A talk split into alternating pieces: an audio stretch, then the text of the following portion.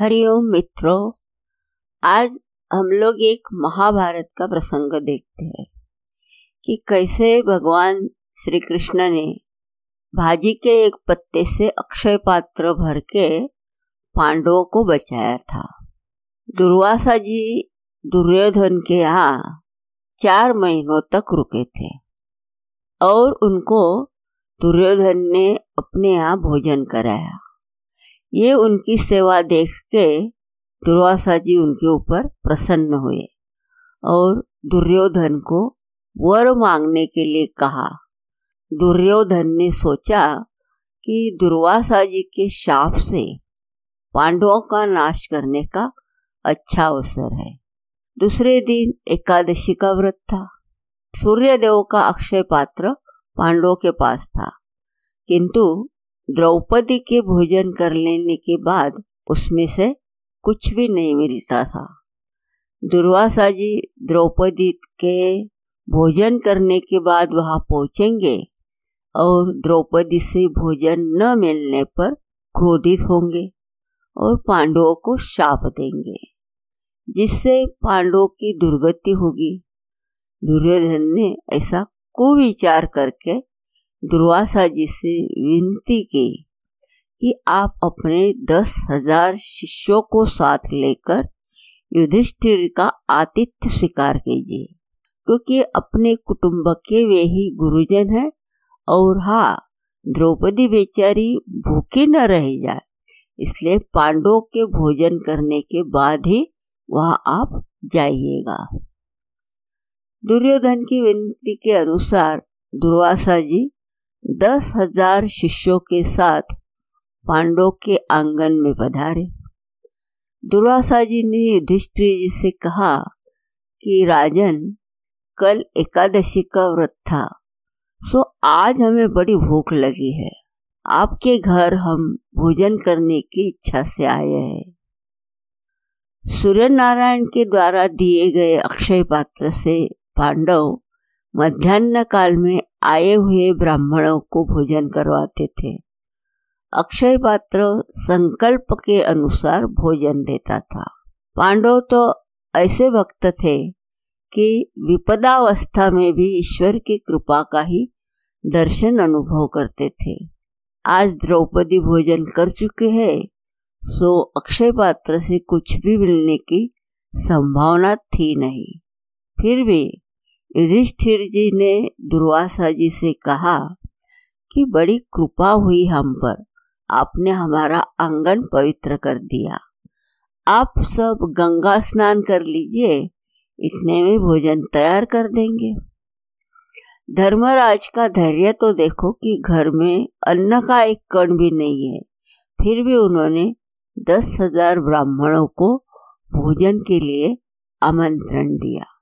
युधिष्ठिर को विश्वास था कि मैंने आज तक कभी अपने धर्म की उपेक्षा नहीं की है, इससे धर्म स्वरूप प्रभु मेरी रक्षा अवश्य करेंगे। भीम, अर्जुन, द्रौपदी आदि चिंता कर रहे थे कि इन सबको भोजन कैसे कराएंगे। द्रौपदी भी सोच रही थी कि अब अक्षय पात्र भी काम नहीं आ सकता, क्योंकि मैंने तो भोजन कर लिया है।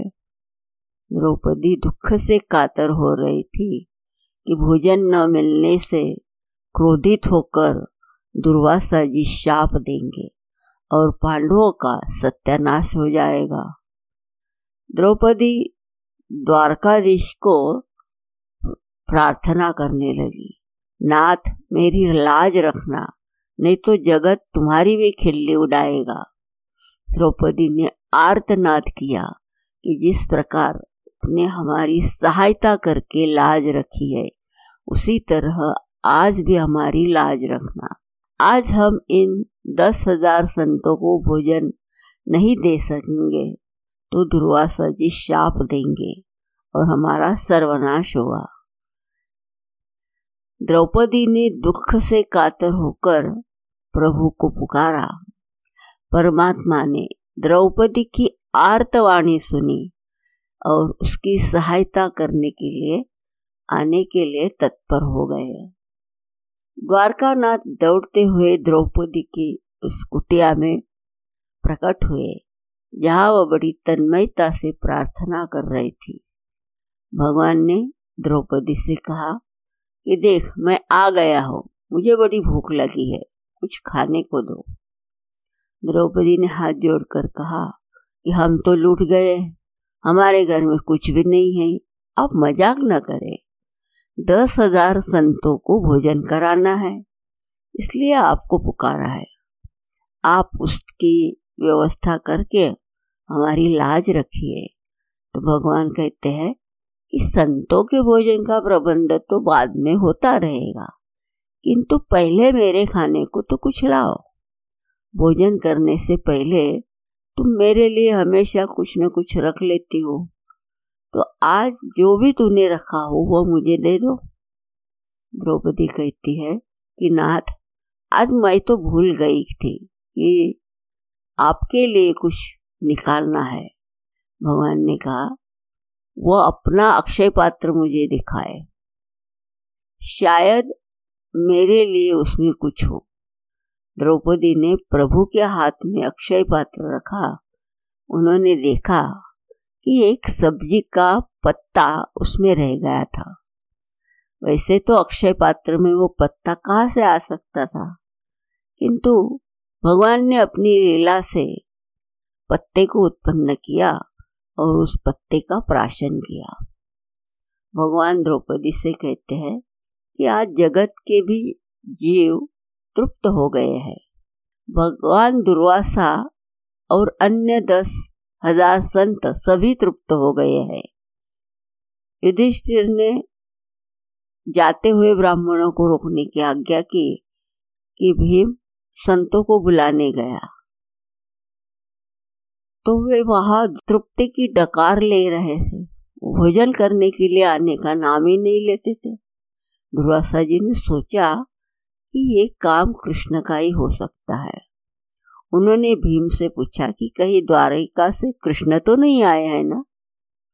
भीम ने कहा वे तो कभी के आए हुए हैं और द्रौपदी से बातचीत कर रहे हैं। वे तो कहते हैं कि दुर्वासा जी मेरे गुरु है, सो मैं उनको आज प्रेम से भोजन करना चाहता हूँ। दुर्वासा जी ने कहा कृष्ण मेरे गुरु के भी गुरु है, मैं उनका गुरु नहीं हूँ।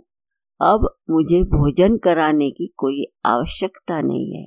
आप पांडवों का संयम, सदाचार, धर्म पालन, कृष्ण भक्ति, कृष्ण प्रेम देखकर मुझे बिना भोजन किए ही तृप्ति हो गई है, मैं संतुष्ट हूँ।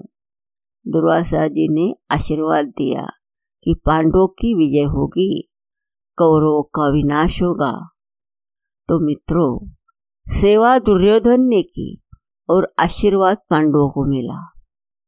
संत की सेवा सद्भाव से करेंगे तो फलीभूत होती है, किंतु दुर्भाव से करेंगे तो सफल नहीं होती है। दुर्योधन ने पांडवों के सर्वनाश की इच्छा से प्रेरित होके ही दुर्वासा जी की सेवा की और इसी दुर्भावना के कारण उसकी अपनी ही हानि हुई। अन्यथा संत भोजन करने से तो पुण्य की प्राप्ति ही होती है। दुर्योधन ने संत की सेवा की, लेकिन सर्वनाश के हेतु की थी, इसलिए उनको पुण्य नहीं मिला। और दूसरी तरफ पांडवों की भगवान कृष्ण के प्रति प्रगाढ़ श्रद्धा, प्रेम था कि उनके ऐसा प्रेम और भक्ति देखकर ही भगवान द्वारका से आए थे। हरिओम।